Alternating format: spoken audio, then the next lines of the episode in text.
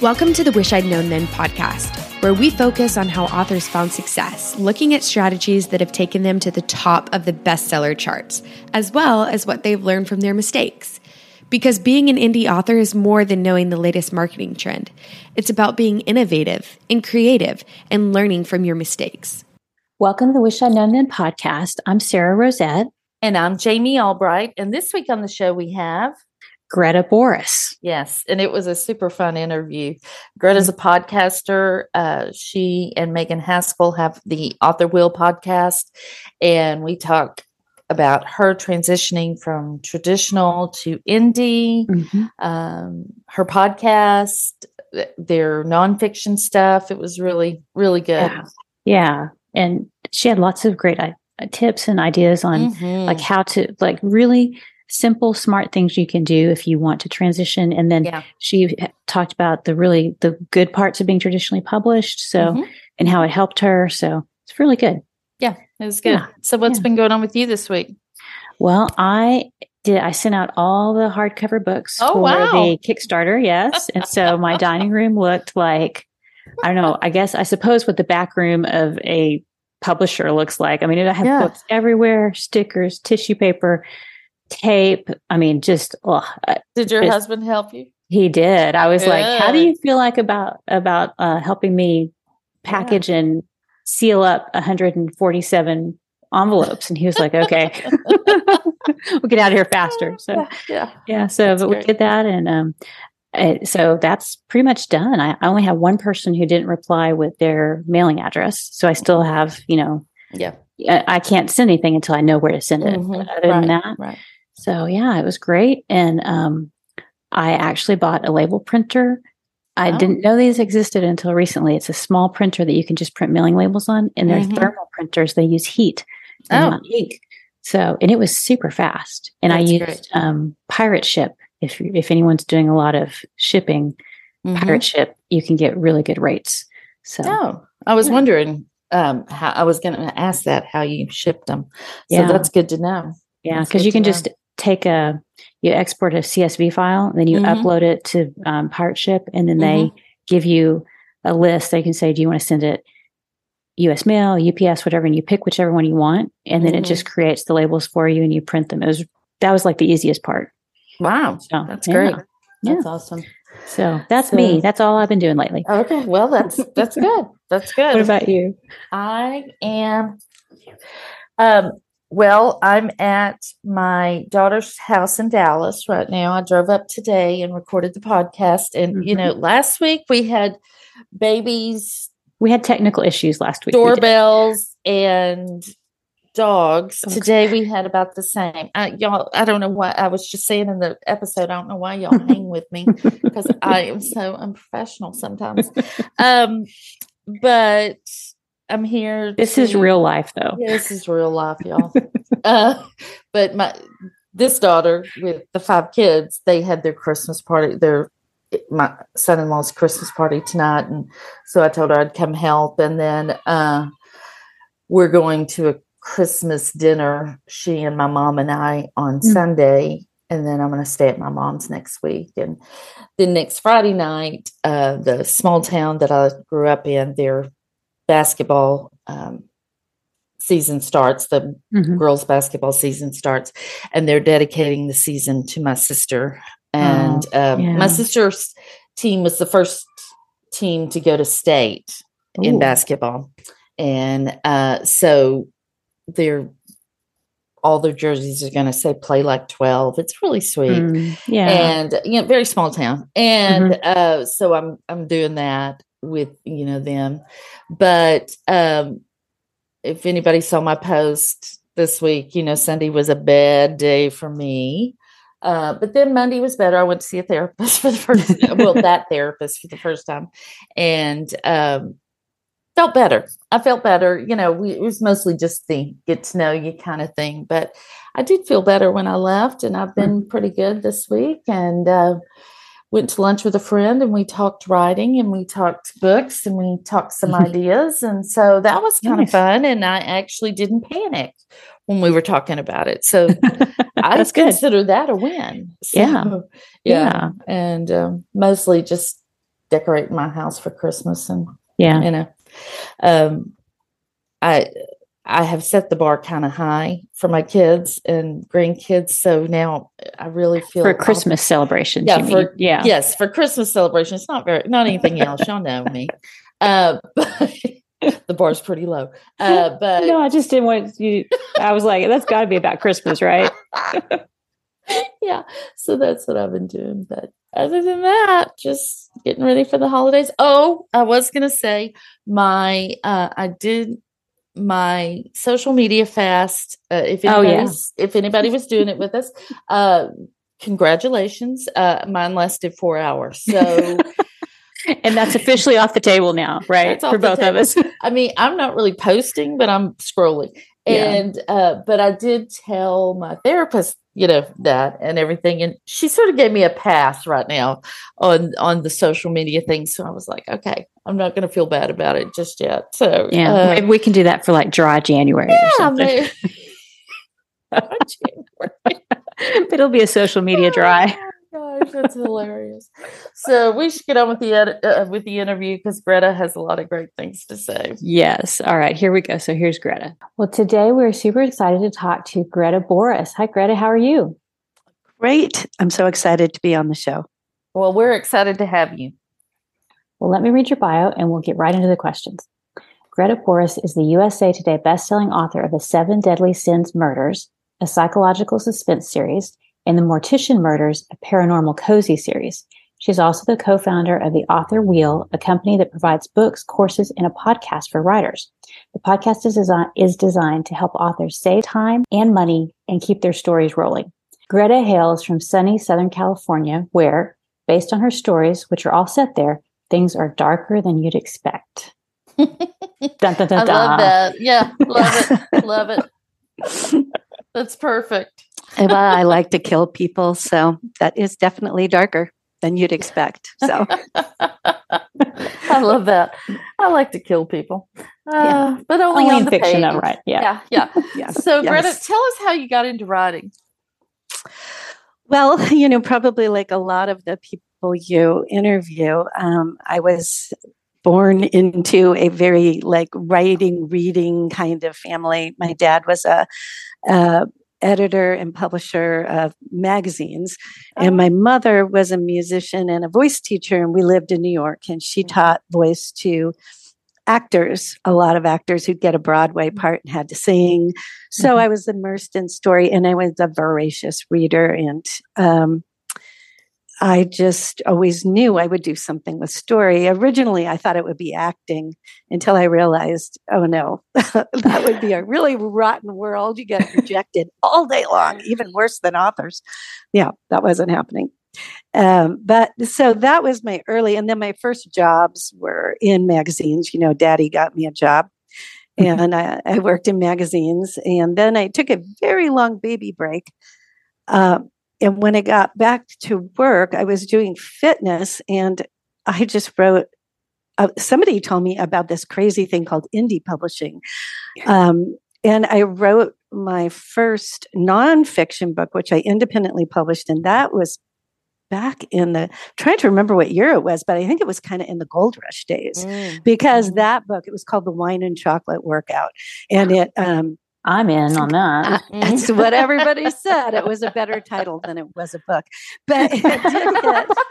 That's half the battle. It's getting a good title, though. It, oh, really? It hit the top ten in Kindle. It was right up to the wheat, next to the wheat belly diet for like a week. Oh wow! And uh, I know, but um, then uh, so I got bit by the writing bug and I started writing for the health, wellness, and beauty industry in magazines. And um, I was an editor of an online magazine for a while.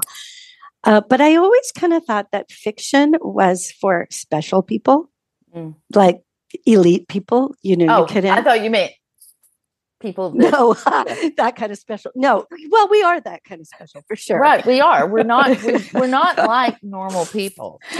Yeah, whatever normal is. But, uh, but yes. I wasn't sure I was like one of you guys at that mm. time. I feel like now I fully embraced my specialness, but um, anyway, so I interviewed two fiction authors for a magazine. One of them was a dear friend of mine, Deanna Cameron, who it writes under D.D. Lacroix, Lacroix, Lacroix. Mm-hmm, mm-hmm. Um, and then the other was Joanna Penn, mm. and which most of us have heard of.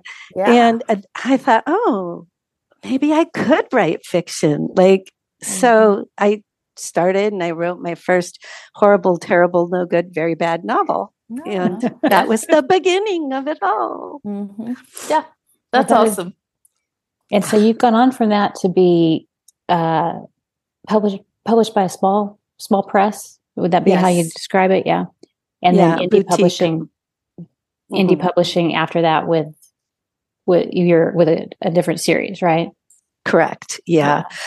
So I did get a um, a two book contract. So I, my first series is the Seven Deadly Sins. Mm-hmm. So I got a two book contract with the first right of refusal for the other mm-hmm. five because you can't mm-hmm. really have two deadly sins. Um, it's true. yeah.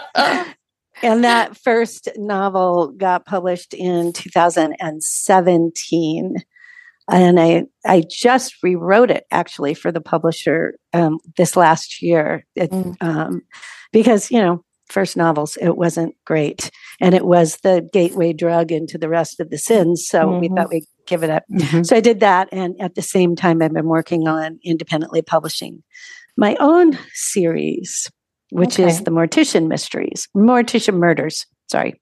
Okay. All right. Well, we will get into that more as it goes along, but just kind of wanted to give an overview of like kind of your career progression mm-hmm. because it's interesting. Mm-hmm. It, I don't know that a lot of people have moved from nonfiction to small press, boutique publishing to indie publishing. So that'll be interesting. Yeah. Yeah. yeah. Absolutely. Well, so what is your definition of success? Yeah, this is uh this question took me a really long time thinking about this one. oh yeah. gosh. But I would say it's just a moving target, right? Mm-hmm, so in in mm-hmm. the beginning it was getting a contract. That right. was mm-hmm. that was it, yeah. you know. And very quickly it moved toward a financial goal because mm-hmm. you know, I realized that um that uh, well, anyway, it just wasn't happening right mm-hmm, there with a mm-hmm. small uh, with a small press. So I'd say right now, what it is for me is to have a scalable publishing and teaching business and author helps business um, mm-hmm. that I have some control over. Mm. And equally important to me is that I can, um, you know, touch readers or students hearts and minds and have an impact you know positive impact that something give them something that sticks with them something they can chew on and something right. that's very helpful for them that's that's my that's success for me oh, i love that and that you can control i love that part mm-hmm. yeah yeah mm-hmm. yeah well um what do you wish you'd known about writing and craft when you started writing fiction well you know, coming from nonfiction, mm-hmm. I, I, just thought because I could turn a phrase and because I had a, a good vocabulary that this whole story thing was just going to be like a piece of cake. It's like, no, it's the difference like between running a, a 5K and a ultra marathon. You know, and fiction is just so much more difficult. And I was such a, a reader and I knew what I liked.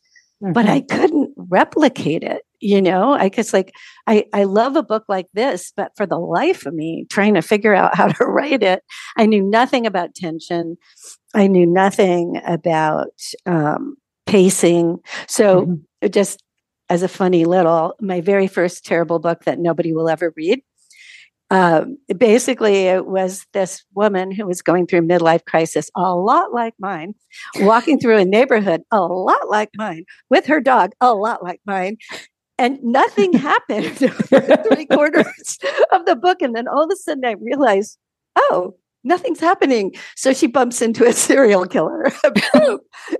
so that was the book. It was bad.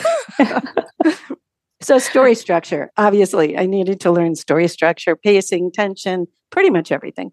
Yeah. And so how did you do that? How did you kind of learn about the elements of story? Well, some really great books and some courses. I, I took uh, I took Margie Lawson's got mm-hmm. some really great yeah. book, uh, great courses. So I took her courses. Um, then I also uh, Alessandra, no, not Alessandra Torre. Uh, um, what is her name? I'm trying to remember. There was a great book on story structure for uh, written by a screen. She was originally a screenplay writer, and then she. I'm trying to think of her name, but anyway, that book was super mm-hmm. helpful. Um, mm-hmm. I joined critique groups and went to conferences. I just, I just you know, Vulcan mind melded with anybody mm. who knew how to do right. it, who was willing to Vulcan mind meld with me, you mm-hmm. know, just and made and wrote a lot, a lot, a lot of crappy stuff that never yeah. was going to get published, you know? Yeah. I think that's part of it is just getting in there and just trying it and taking all taking it all in and then figuring out practice, practice, practice. So yeah. Yeah. Absolutely. Absolutely. Yeah. yeah. Well, what about marketing? What do you wish you'd known about marketing?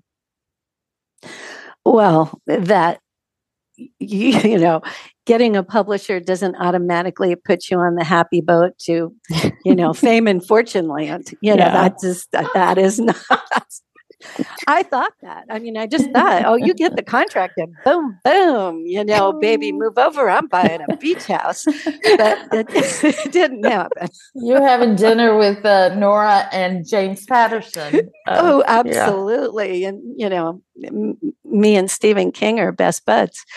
Um, but yeah, that didn't happen. So um, I had a, a big aha moment I think after my second Seven Deadly Sin was published into like a thump thump like mm-hmm. crickets mm-hmm. and uh, so I, I, realized well i can't i can't do advertising you know doesn't the roi isn't there when you're traditionally published but i could start building my mailing list and oh, that's a great that's, idea and, and and creating networks with other authors in mm-hmm. my genre and doing author cross promotions building my mailing list and I'm really grateful for that. So that when I did decide to just jump off into indie publishing um, this last year, I had a base. You know, mm-hmm. I knew some other mm-hmm. authors. They did cross promotions. Mm-hmm. Um, mm-hmm. I had a mailing list, so it was not as scary as it would have been. Right. That's excellent. I think that's a that's really good advice. Just to focus on maybe those two things. Just build a mailing list and then you know get connected with some other authors in the in the genre you were writing right yes yeah. exactly so other mystery thriller writers and mm-hmm. and honestly i did kind of build a network with indie authors because traditionally published author in my experience traditionally published authors by and large are not uh, as willing to do cross promotion. I did get mm-hmm. some author blurbs, really nice mm-hmm. blurbs from some, you know, mm-hmm. traditionally published authors, but not, they don't do a lot of, so a lot of them don't even have newsletters. I uh, know. it's a very yeah. different game. Yeah. yeah. It's a completely different world. So, you know, I found interesting. I read The Hating Game by Sally Thorne, and I loved it so much. Like, I adored that book that I immediately went to the back of the book to try to find her email or her, you know, her website or whatever. And do you know that, like, I could not find a way in the world to contact her except through the publisher? And yeah. I just was like, that is so sad. This woman probably really would like to hear from readers. But yeah, it was it was unfortunate. It's funny too. So sometimes if you follow some of the like I, Tess Gerritsen, I, mm-hmm. I followed her on Twitter and I commented about something and she commented right back at me on Twitter. So I think sometimes the bigger named authors that they're not opposed. It's just the way the system is set up. Right. You know, yeah, it's very yeah. protective. Yeah, and it's like the the way it's more old school. You know, it's set up that everything goes through the publisher and and if authors do have their own mailing list and stuff it's um it's great. And they can use that they can leverage that for themselves but um it's not i don't remember it being very like encouraged or anything like that when i was traditionally published so. Yeah. Yeah. It's a it's real not, missed opportunity, I think. Oh, I, I definitely think for authors, and um, it's difficult, I think, for some traditionally published authors to transition into indie be, if they haven't thought this out or or met other indie authors and learned mm-hmm. some business stuff from them because you're just like walking into a void. Mm-hmm. It's, it's, two, like two, two different complete, worlds. Yeah. Mm-hmm. Yeah. Mm-hmm. And that was a, a, a real um, mindset shift for me as I went to Bouchercon. Mm-hmm. And um, Can you I explain was, what that is real quick? Oh, yeah, sure. For so Bouchercon is, is a big mystery thriller uh, conference for mm-hmm. primarily traditionally published authors. There's not much indie stuff going on there. And I had I just written my first mortician book and I wanted to pitch it to agents and bigger publishers there. Mm-hmm. And I I just saw a different work. I just I'd been to conferences before, but for mm-hmm. some reason it just hit me. It's like I felt like I was trying to get into the really big in crowd group at mm-hmm. high school, you know? Mm-hmm. And I just thought, I, I don't like this. I yeah. don't want yeah. to do this. And I yeah. mean, I, I, I met some like I, I had wine with Heather Graham and mm-hmm. Tony Hillerman's daughter Anne and I had dinner together, and they were so sweet and lovely people. And I thought, I I don't see myself ever Mm-mm. getting there, you know. Mm-mm. I mean, Mm-mm. and so um, yeah, I had um, I came home. I was very shook up, and mm-hmm. then I had a dream. Ah, and, a dream. dream. and in this dream, I was on a train, and George Burns was with me. Um, I don't know why. George Burns is like the, the, best train. story. and he's my oh. agent. Oh. And he's my agent. Oh, We're wow. on this train. I know. And at one point, this is the most I remember of the dream. He pulls his cigar out of his mouth and he goes, So, do you want to sell books or you want to be important?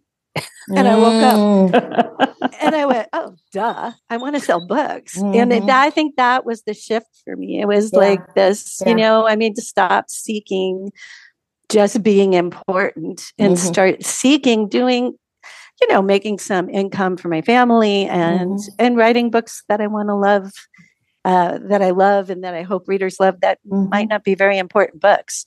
Mm-hmm. So, right.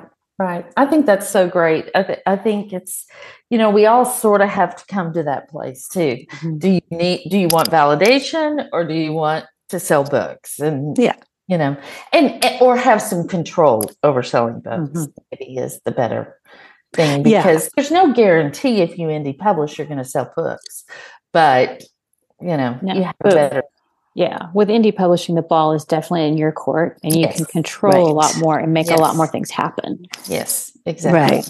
Right. Exactly.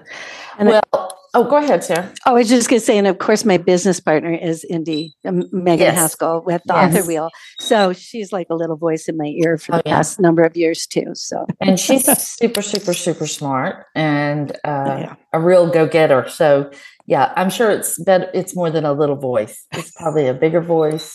yeah, persuasive because she's also persuasive. yeah. Yes. So, um, what assumptions uh, did you make at the beginning of your writing career, and looking back, did they turn out to be right or wrong? I know you said you thought you know you'd be hanging out with with the big the big guys. Uh, yeah, but anything else? Uh, I, I think just that it is, it's n- it's not just about writing the books. Uh, yes, that's super important, and I I do not regret, you know, having a traditional deal because I think it pushed me, um, you know, in the craft process. But it's a lot, a lot about marketing and understanding what what readers are looking for, readers of your genre are looking for, and delivering that. And that is, I didn't get that at all yeah. in the beginning. Mm-hmm, right. You know, right. Yeah, that's true. I mean, I talked about it last week on the podcast, but um, Melanie Harlow's talk at NINC and at um, 20 Books was don't give them spaghetti if they want cake which is if they want cake, give them cake. That's why they're coming to you for cake though you might make a great spaghetti, they want the cake. So give them what they want. Yeah. So yeah. great. Yeah. yeah that's a good phrase. Yeah, very memorable, memorable too. Mm-hmm. So, have you ever made a mistake that turned out to be a good thing? Well, um, I would say that in a way it could be looked at that traditional publishing with a small press was a mistake and financially it wasn't a great thing but it really was a good thing for me because um, like my first editor for the first three four books she was she had been a division editor at harlequin and she was a college professor and she was tough. Oh my gosh. It was just like every time I get edits back from her, I'd have to prepare myself. I'd cry for 24 hours. Like, but it was so good for me because I mean, she taught me so much. It was like going through college.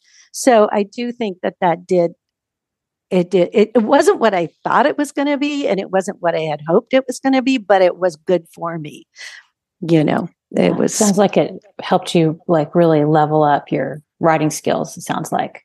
Oh yeah. It was a slap upside the head every time. In, in a would, loving good way.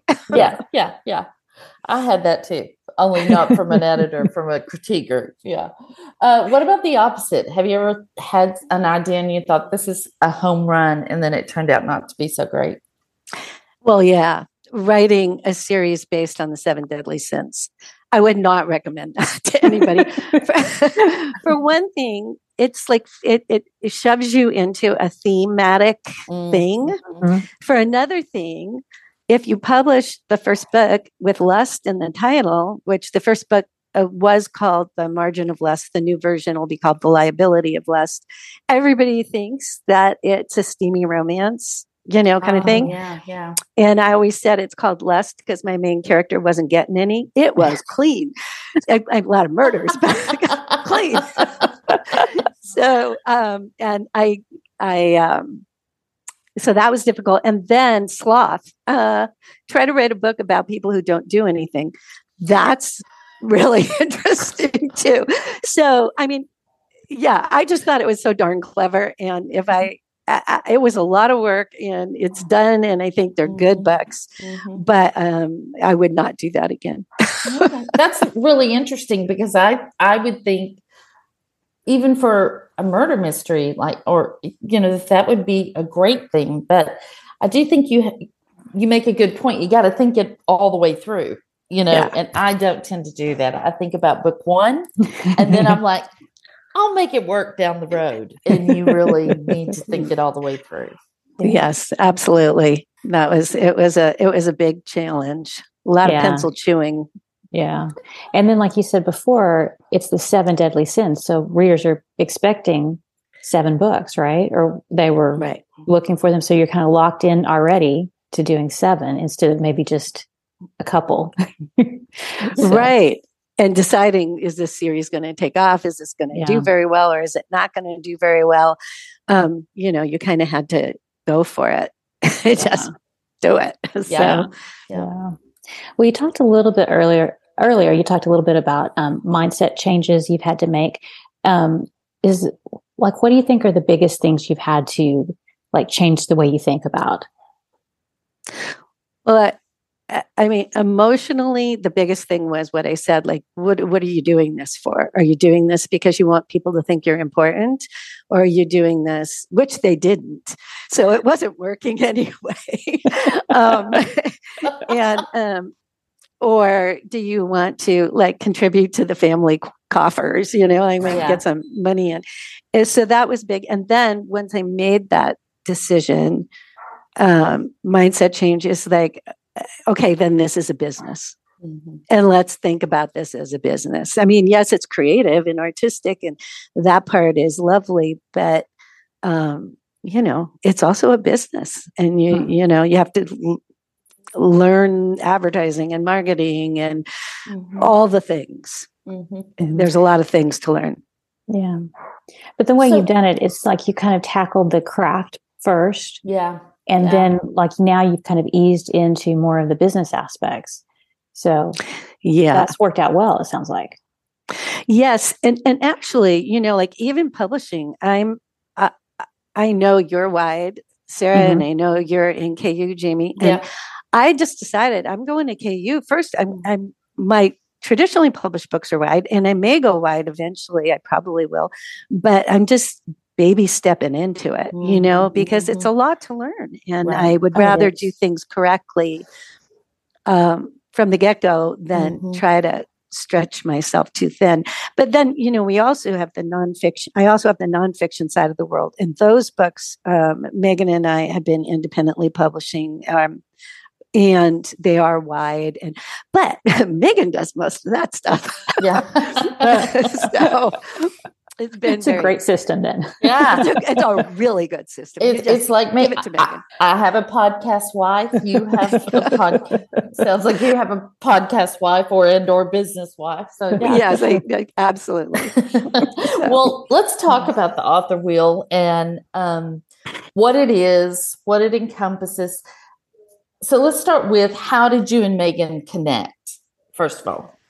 Well, we met at a writers' conference uh-huh. and um, we just kind of hit it off. We were mm-hmm. both there with our very first books, and mm-hmm. I was mm-hmm. pitching my first Seven Deadly Sin, and she um, had already decided she wanted to independently publish, but she wanted to put her book in front of editors and agents just to see, you know, mm-hmm, what they mm-hmm, thought about it. Because mm-hmm. she's smart like that. See, I wouldn't have thought of that. She's just smart.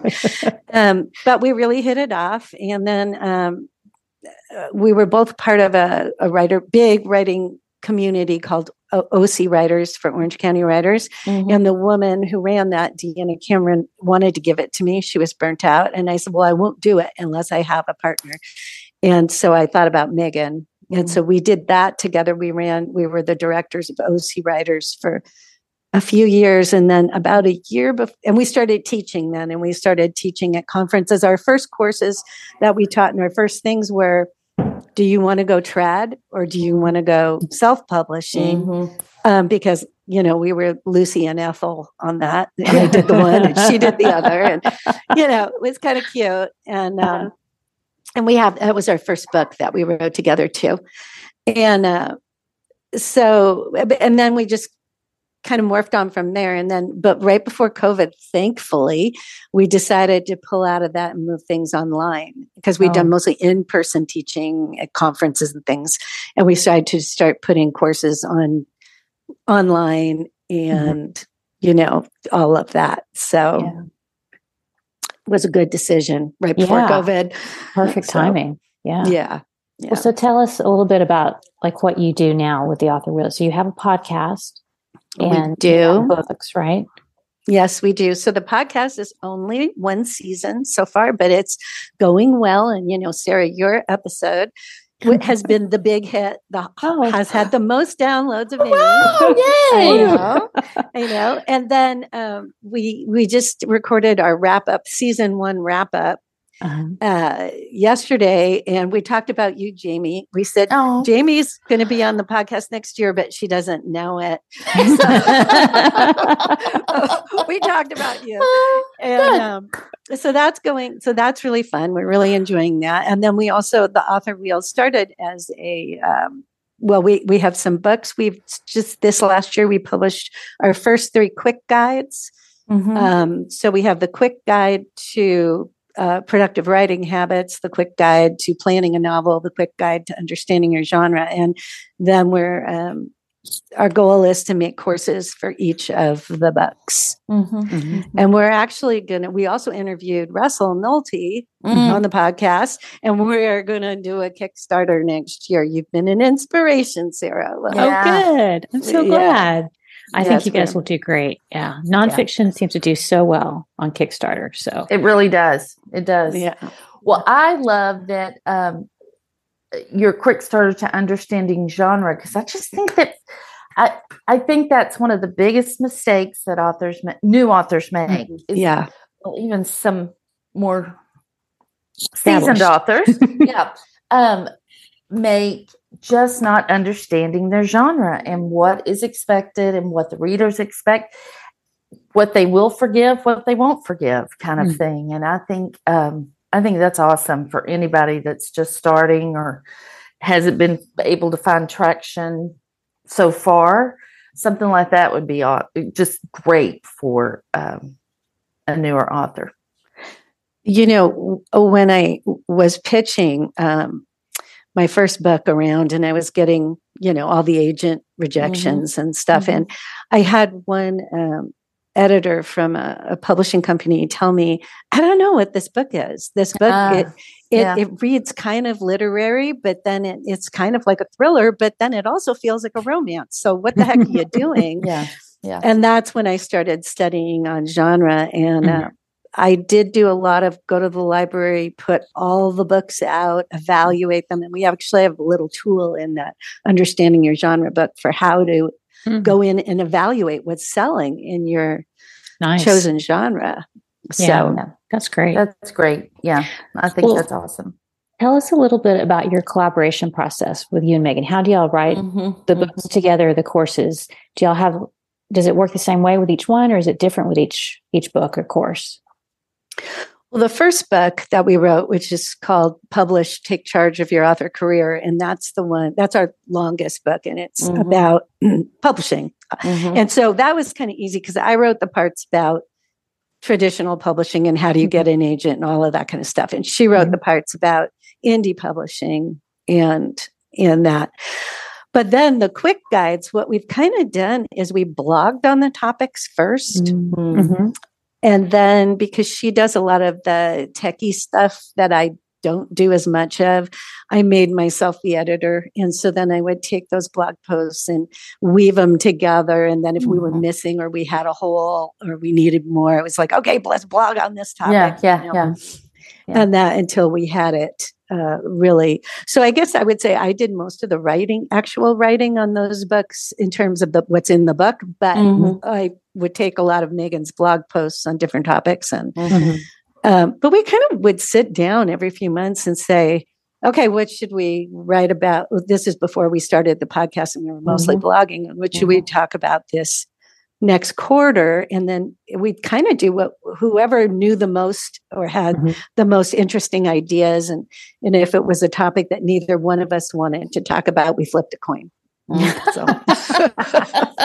because sometimes those topics just need to be covered and they're like nobody's really that excited yeah right. nobody's excited exactly. they need to be talked about but nobody wants to do it yeah exactly, exactly. so that's great yeah. and so yeah. did how did the podcast come about just because you wanted to like Sara and I, you know, we've always said this podcast is unprofessional sometimes as it is as it is like today.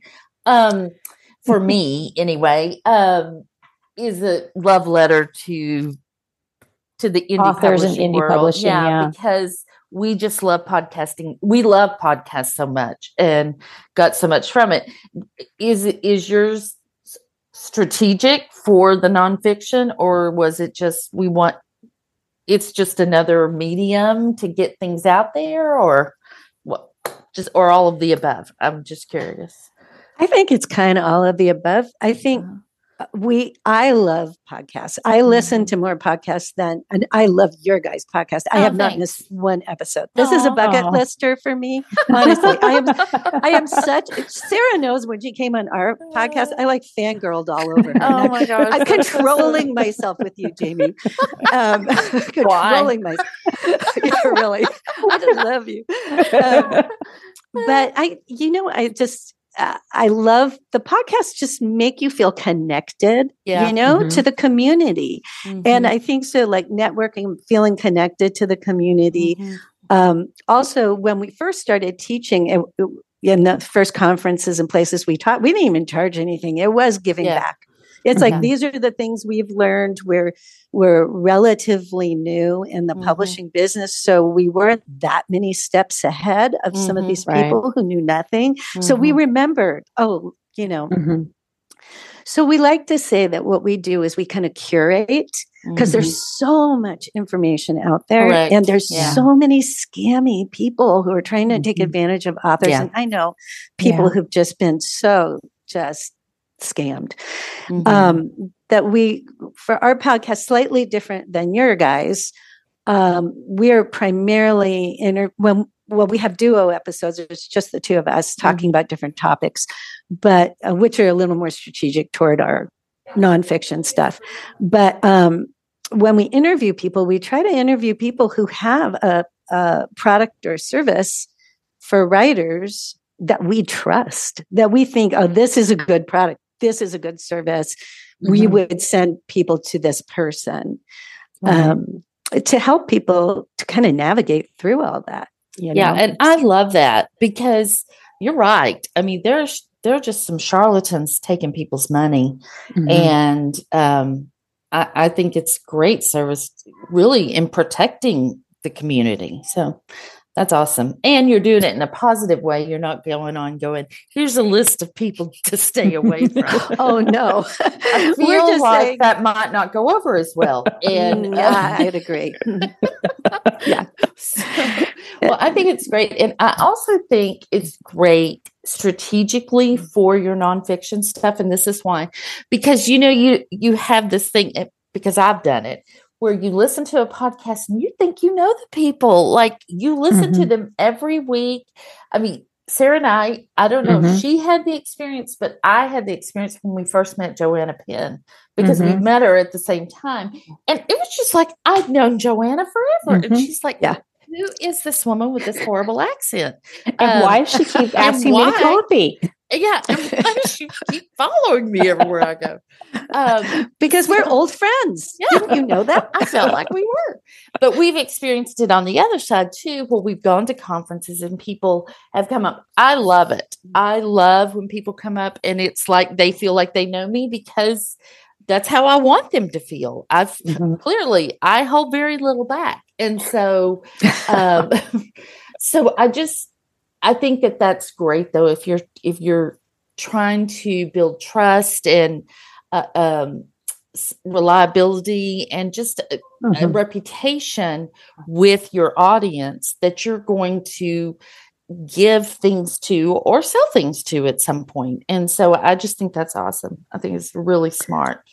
Well, thank you. It mm-hmm. it's a lot of fun and honestly uh, we were talking about this in the wrap up episode yesterday that one of I am a pretty gregarious person. I mean, Megan considers herself an introvert. I do not consider myself an mm-hmm. introvert. Mm-hmm. Nobody else does either. Yeah. So um, I just can only be alone with my pretend friends, my mm-hmm. fictional friends, for right. so long before right. I have to talk to real people or I just mm-hmm. get weird. I mean, yeah. I'm probably weird anyway, but weirder. How about no, that? No, I, I know exactly what you're talking about. I mean, yeah. honestly, this podcast saved my sanity in 2020. I, I think mean, mine too. I, yeah, no doubt, one hundred percent.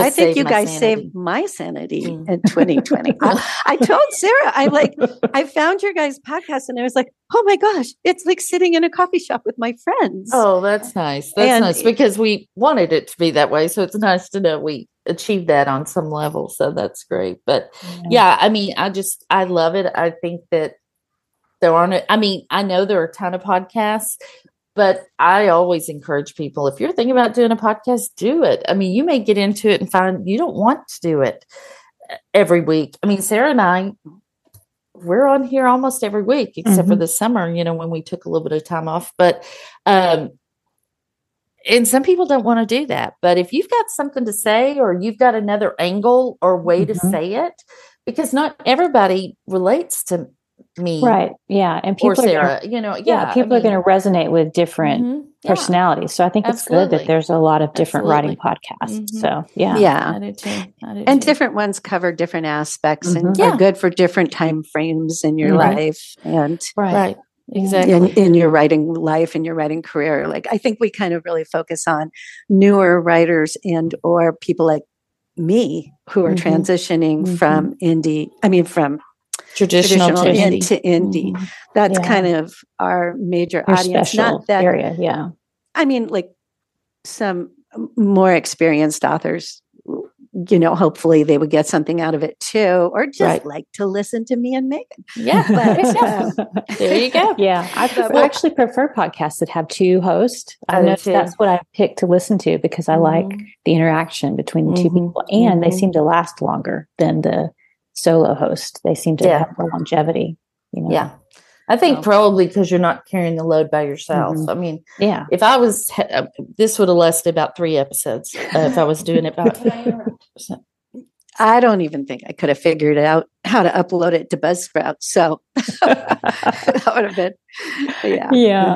Well, I wanted to ask real quickly about like um, community. Like we talked a little bit about how, like, as a podcast, you develop kind of a following or a community. Are y'all doing anything specifically to uh, develop community? Are you doing like a Patreon or a Facebook group or anything like that?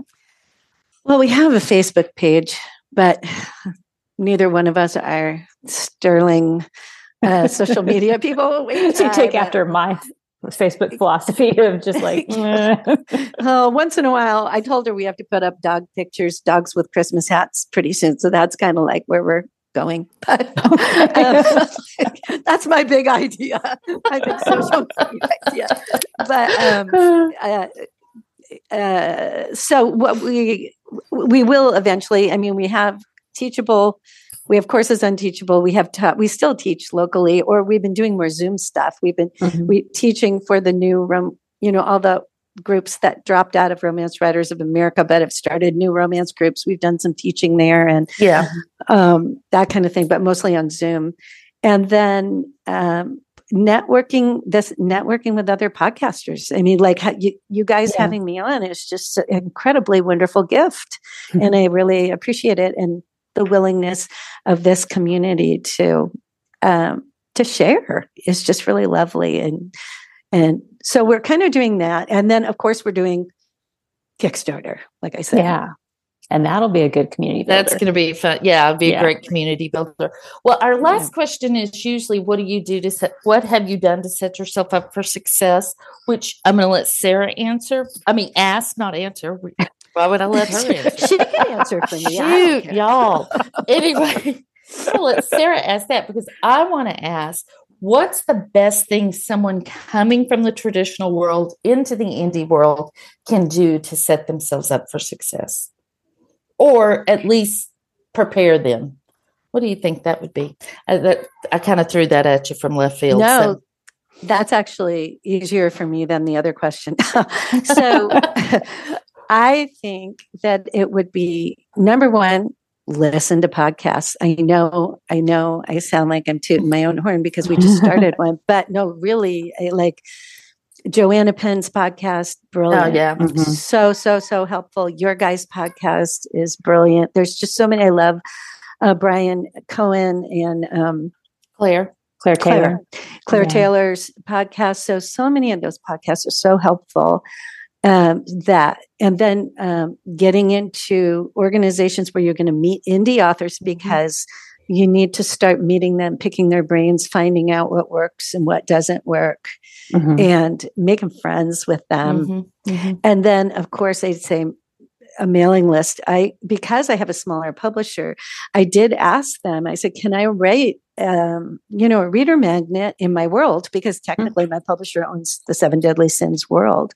Right. Mm-hmm. Um, and she was great. She said, "Yeah, mm-hmm. write it. We'll, you know, we'll edit it. We'll give it a cover. We'll do it all." And um, I put it up on BookFunnel and started doing cross promotions with that. And every once in a while, she'd let me give away like one of the seven deadly sins too, or mm. do a sale, or when it was on a mm-hmm. free sale or a wow. 99 cent sale, mm-hmm. then I would quickly hit up all my traditionally, or I mean, my indie author friends. Mm-hmm. Yeah. Mm-hmm. But I would say that just trying to create an, an uh, a group of indie authors in your genre that you right. can cross promote with and build a mailing list.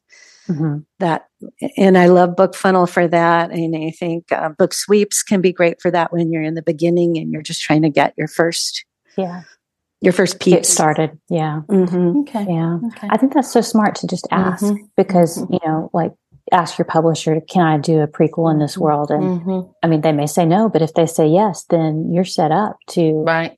promote that in a new way that you mm-hmm. wouldn't have been able to before. So I think that's great. And, and I, go ahead. If, go ahead. If they had said no, I would have written something else and given yeah. it away. Yeah. Yeah. Yeah. But I think that is really good. And I think having never been traditionally published, so I could be talking out my butt here, but I don't think I am.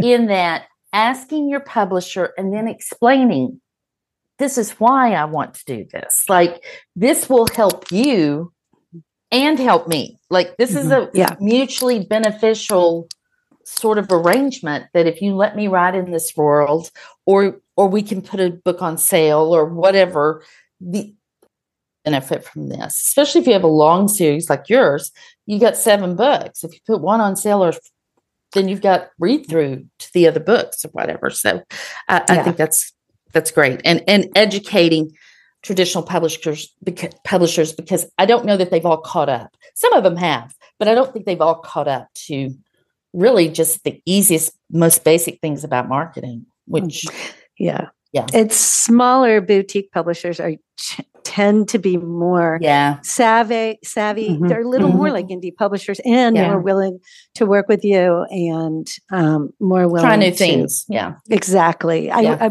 we actually interviewed my publisher on the podcast cool. because mm-hmm. i know some people do want that traditional deal mm-hmm. and i would heart she's very very honest and mm-hmm. Mm-hmm. thoughtful and you know what i mean she's she's still a good friend right even though right. i'm writing indie yeah. And I would like to say to all of our listeners who are traditionally published, if you or want to be, you're not validation seeking. I mean, there's nothing wrong with that.